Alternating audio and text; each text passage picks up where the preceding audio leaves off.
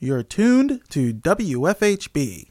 Volunteer powered, listener supported, community radio for South Central Indiana.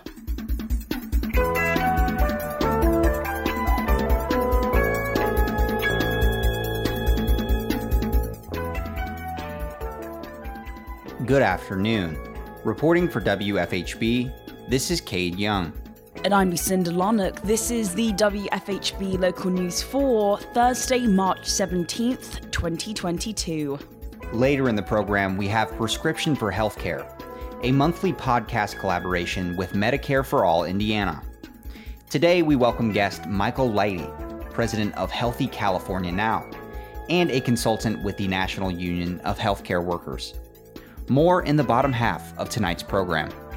Also, coming up in the next half hour, 24 residents in two of Bloomington's proposed annexation areas filed a lawsuit on Wednesday to appeal annexation in areas 1A and 1B. More in the top half of tonight's show. But first, your local headlines. On March 10th, at the Bloomington Historic Preservation Committee meeting, the committee approved a petition to add on to their house in the McDowell Gardens Historic District. Program Manager Gloria Colom presented on behalf of the petitioners Bear Clapper and Springpoint Architects. The petitioner and the owners are requesting for an addition to the um, the house, and this house in McDowell Gardens. This is part of a long term chain of projects that started with a, a garage and then with working the front facade, and now the final phase. I believe this is the final phase, you can correct me, um, is the addition of, um, of a room to the side. Um, as staff, I originally had some concerns regarding the shape and the geometry of the building. However, um, meeting with the petitioner and the owners and seeing just how far back this addition would be, um, and the fact that the McDowell Gardens Neighborhood Association supports this project, and that the house is actually absolutely tiny. i I actually went and did a site visit and um, half the house is basically the bedroom right now, so um, the the addition is actually barely visible from the street because this house is on a hill. Um, this area of Morton Street, the houses are, I would say, about between eight and 10 feet above the ground. Um, so it's quite leveled up, and then it's very, um, it's towards the back, and the architecture for the, the new area, the design and the exterior are compatible with the house. Commission member Sam DeSollar shared that he appreciated seeing this house again and how they have worked to establish the new additions while keeping the historic designation of the house. It's, it's been fun to watch the accretional growth of this structure at a sort of exponential rate. It's like watching it, you know, one of those uh, fast motion films. But um, I think the petitioner has done a nice job articulating the new versus the old and uh, letting the main house still maintain uh, its, uh, I guess, primacy over both the garage and the uh, uh, the addition, and it's almost becoming a, a small compound at this point. Uh, so I, I really, this one's fun. Thank you. The board approved the addition unanimously. The next meeting is scheduled for March 24th. On March 8th, the Monroe County Public Library Board of Trustees held a special session to hear from the Associate Director, Grier Carson, the candidate for the director's position. He presented on how he would fulfill the role of director following the retirement of Marilyn Wood. He was asked what some of the greatest opportunities are for the Monroe County Public Library. Carson said that technology has changed the way we communicate and get information. He said that the library should not only offer online platforms, but experiences. Though worthy of the reverence we share for its magic and its history, the book is no longer at the center of our world. The charge of a 21st century library is to further understand this shift, and more importantly, how it informs our community's needs and how we can continue to embrace the many opportunities for diversifying the collections and resources that we provide. We are also charged with helping our community understand and embrace this shift. Like many of our peer libraries, we've invested in this change by incorporating not only new formats, both physical and digital, but also new resources that are less about consumption of content and more about experiences and use. I like to ask questions, and this one begs the big one What will a public library look like in the future? No one has a definitive answer, and I won't presume to offer one here nor is there likely to be a single answer, as each public library should reflect its own community's unique needs. But it's a question we should frequently ask ourselves, and it's an appropriate one for an age of disruption. The board will have their regular scheduled meeting on March 23rd. 24 residents in two of Bloomington's proposed annexation areas filed a lawsuit on Wednesday to appeal annexation in areas 1A and 1B. According to the complaint filed with the Monroe County Circuit Court, county residents also petitioned for declaratory judgment and for damages. In a phone interview with WFHB News yesterday, Margaret Clements, president of the Monroe County Residents Against Annexation, discussed how county residents are preparing for the battle in the courts. Well, they have hired a great attorney who will represent them in the courts. And today, a lawsuit is being filed appealing the annexation and requesting a declaratory judgment against the city of Bloomington and the mayor of uh, Bloomington and the common council of the city of Bloomington in order to void the annexation. Late last month, Monroe County Auditor Catherine Smith announced the final tally of remonstrance waivers five of the seven proposed annexation areas reached the 65% threshold required to void annexation. Areas 1A and 1B did not reach the 65% threshold needed to cancel out the annexation, but they did receive over 51%, which is enough to appeal annexation in court. Over the past year, Clements went door to door rallying county residents to file remonstration waivers and avoid annexation. Clements talked about the grassroots effort she undertook on behalf of the MCRAA. There were so many rules and procedures that somebody needed to own property, that they must be the person on the deed, that they must not have a waiver on the property. And then they had to file a notarized statement that said that they were remonstrating against the ordinance and against annexation. And it was a really complicated process, and it was in a pandemic. And so, what we did beginning in May is we understood that this would be complicated. So, we embarked on a public education campaign that taught people about what their rights were. And we uh, tr- also collected signatures on trial petitions uh, so that we could try to convince the Bloomington City Council that 65% of the residents or more would remonstrate and void the annexation and that it was in everyone's best interest to just not pass the ordinance. Well, our petitions, although we did achieve more than 65% across the areas, were not convincing to the city council. And so they passed the ordinances anyway. And when the auditor began her 90 day official remonstration period, we were well prepared to go out and knock on those doors once again and get the signatures of the property owners who did not want to be annexed. And that's, uh, we had volunteers across the annexation effort areas. We had just a wonderful team of people who helped throughout the entire process secure the signatures that would help represent what the people wanted.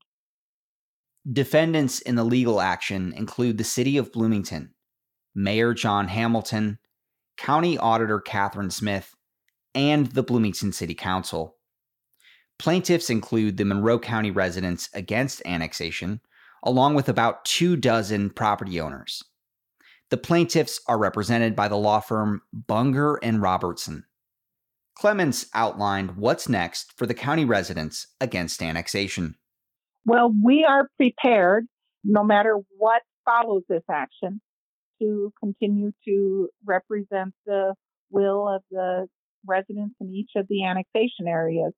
We hope that uh, this doesn't become a long, protracted legal battle, but if it does, you know, we're uh, girding our loins, so to speak. To listen to the full interview with Margaret Clements, visit WFHB.org following this broadcast.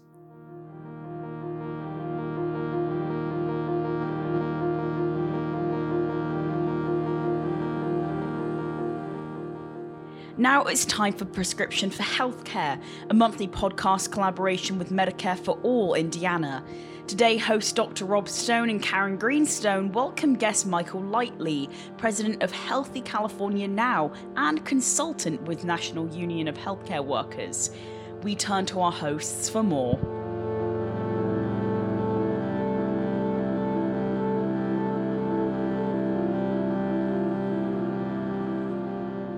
From Bloomington, Indiana, welcome to Prescription for Healthcare on WFHB Community Radio, sponsored by Medicare for All Indiana. I'm Karen Greenstone, along with Dr. Rob Stone. Hello.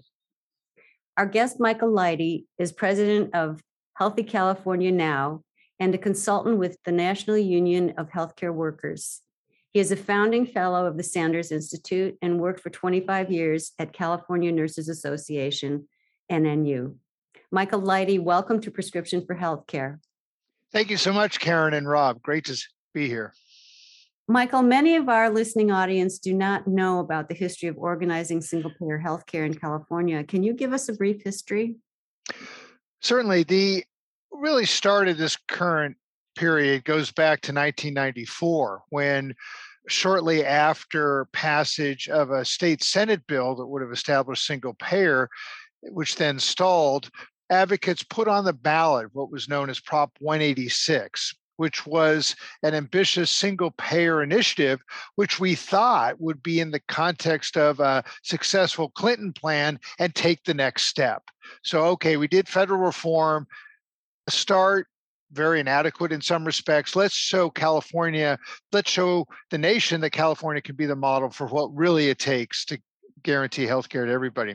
So that Proposition 186 did very badly at the polls, in part because, of course, the Clinton plan failed, and also because the industry brought out the big guns and really um, hammered on some of the issues that we still deal with today. But since then, a number of bills have passed the state legislature only to be vetoed by the governor. That occurred in the mid aughts. And in uh, period 2017 2018, a bill went through the state Senate but due to the governor's opposition and also some of the same players that are still there now, it stalled in the assembly. So, this recent bill, AB 1400, picks up where that left off and tried to start in the assembly, did start in the assembly in order to try to overcome those barriers from the 2017 2018 bill. The sponsor of the current bill in California did not call up the bill, saying he did not have the votes, although the governor, Gavin Newsom, did run his campaign supporting a statewide system of financing healthcare through a single payer system. What happened? Essentially, some of the same factors that have been a problem all along were in play. But there was also a unique twist to it because for the first time, we did have a governor who was, as you said, Karen, ran on the issue, understood the issue, was supportive in concept, and when it came time to the bill itself, he was at best indifferent. But we did have the Speaker of the Assembly uh, in support, and we did have key legislators in support, including the chair of the Assembly Health Committee. So that was on the positive side. The other positive side was an extraordinary grassroots campaign that mobilized in virtually every assembly district, every legislative district. And that that certainly had an impact on the number of legislators that got on board. But at the end of the day, we were probably anywhere from 12 or more votes short of the 41 votes that we needed. So the author faced a choice. Okay, are we going to have a vote that we're going to lose pretty badly, get people on record, or are we going to live to fight another day and try to convert those people who might not be available to us if we took a hard vote? And that was the decision that was made. I think some advocates were disappointed, but the truth is, we didn't have a program that was going to hold them electorally accountable. If we had said, okay, anyone who votes against this, we've got a $2 million fund to, you know, take you on in your next primary, okay that's a real consequence that's you know an organizing opportunity we didn't have that we didn't have the organizations who the legislators listen to every day on healthcare reform and as you know in many of these states these are organizations that are focused on immediate change incremental change we did not get them on board for this comprehensive reform. So the combination of lack of that kind of organizational support and um, the inability to convince legislators that their electoral future depended on this vote, I think doomed us to a, a, probably a minority of supporters in the assembly. And and just briefly for our Hoosier audience, uh, describe how the Democrats actually do control the House and the Assembly and the Senate in California. Control, yes, I know this is quite an amazing thing. When the body is fully fully present, 60 out of the 80 assembly members are Democrats. That's above, of course, a two thirds majority. So theoretically, they can literally do anything.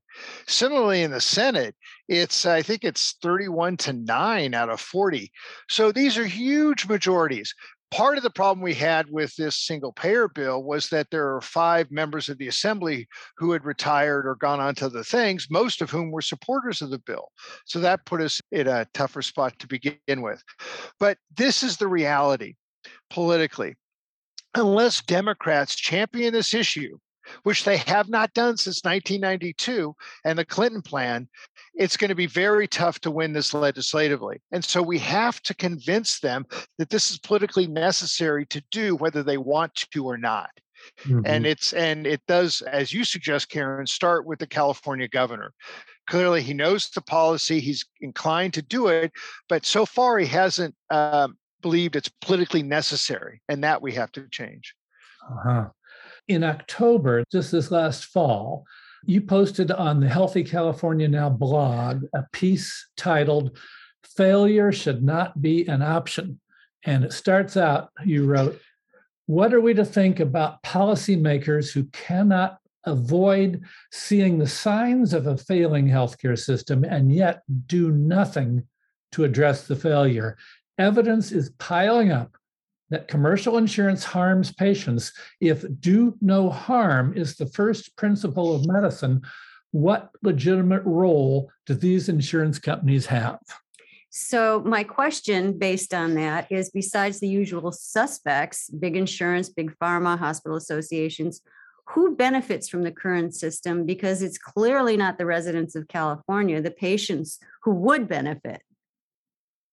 Wall Street, healthcare is a huge investment growth sector for Wall Street. They're buying up doctors' practices, they're buying up hospital systems, they're buying up nursing homes. They have pharmaceutical companies are the darlings of Wall Street because they provide such huge dividends. Uh, Rob, you know, uh, the whole interconnections between the insurance companies and corporate America. These companies in the industrial sector or service sector invest in the insurance companies because they are so successful as instruments for shareholder growth and value. You have to start ultimately with the role that the healthcare sector plays in the economy. And that role benefits executives, it benefits shareholders, and obviously it, it benefits um, companies that you don't even associate with healthcare. So that is fundamentally the problem. This is the biggest political spending sector in the economy. They spend more lobbying and on political contributions than any other sector. The other people who benefit is why can't they see the failure of the system? I think there's an Upton Sinclair quote about that. When someone's income depends upon them not knowing, they tend not to know. Right. Uh, to paraphrase him. And I think that's what's going on here. These are the entities that fund their campaigns, that fund the political parties. The Democratic Party has taken huge monies from healthcare companies. The governor's taken huge contributions during his recall from insurance companies and other healthcare companies. And frankly, doctors in certain medical groups benefit hugely from this system. They're equity partners, as we know, and they're also often executives with high salaries so you just you have to unpack the whole web of financial connections and the truth is these corporations are profiting from human suffering and they are protecting their financial interests at the stake of our care. So, Michael, what is your prescription for healthcare? There's there's no shortcut. It's got to be single payer. It's got to be a system that guarantees healthcare to everyone by eliminating all barriers to care. And that means starting with financial barriers. It means addressing the disparities and inequities that were revealed by COVID that are longstanding. It means an emphasis on primary care and preventive health because the current system obviously doesn't prioritize either of those.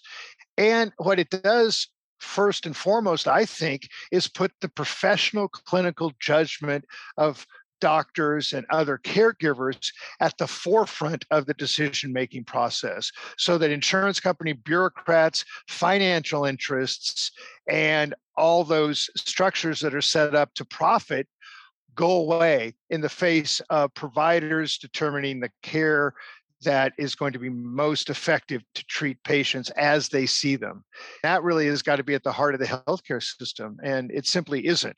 That we've got to restore a sense of caregiving and solidarity and those values and community and equity and justice. Those are the values that have to animate and underscore the healthcare system. So I think people, we, we often talk policy, we often talk about the interests at stake, but ultimately it's a values question. You know, what do we value and how do we incorporate our values so that people get the healthcare they need and deserve? And I think we should be righteously angry at these corporations who are literally uh, making money as we suffer. And that sense of righteous anger is completely appropriate, I'm afraid. And we that's really got to animate our movement. Wonderful. Thank Michael, you. Michael, you are the best. Um, thank you for joining us on Prescription for Healthcare. I hope the next time we talk with you, that you'll be able to tell us your success story. You're here, Karen. Thank you so much. What a treat to be with you today. This is Karen Greenstone and Dr. Rob Stone for Prescription for Healthcare, sponsored by Medicare for All Indiana on WFHB Community Radio. To your good health, everyone.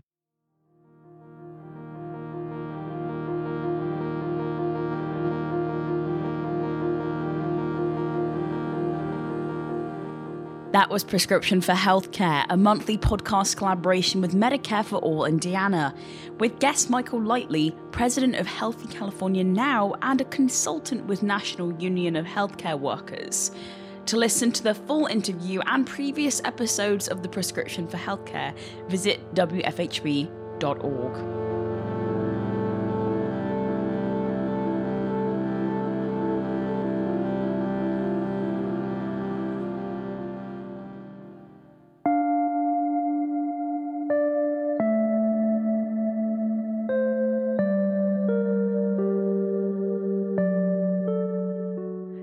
for WFHB local news is brought to you by MPI Solar, a Bloomington business specializing in solar hot water, solar electricity, and solar hot air systems. MPI Solar designs and installs solar power generation systems that encourage independence and individual responsibility. More information online at mpisolarenergy.com.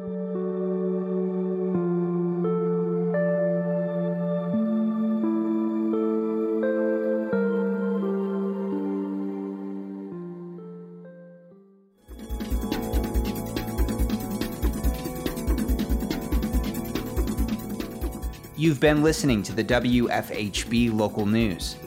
Today's headlines were written by myself and Noel Herhusky Schneider in partnership with CATS, Community Access Television Services. Our feature was produced by Rob Stone and Karen Greenstone. Our theme music is provided by Mark Bingham and the Social Climbers. Engineer and executive producer is Cade Young. For WFHB, I'm Lucinda Larnock. And I'm Cade Young. Thanks for supporting Indiana's only volunteer powered, listener supported, independent daily news program.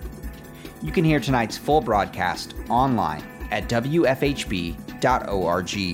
The WFHB local news is also available as a podcast. Just search our call letters WFHB wherever you listen to your podcasts. Subscribe to never miss another local news program. Stay tuned for Big Talk, a one on one conversation with some of Bloomington's most fascinating people. Coming up next on WFHB.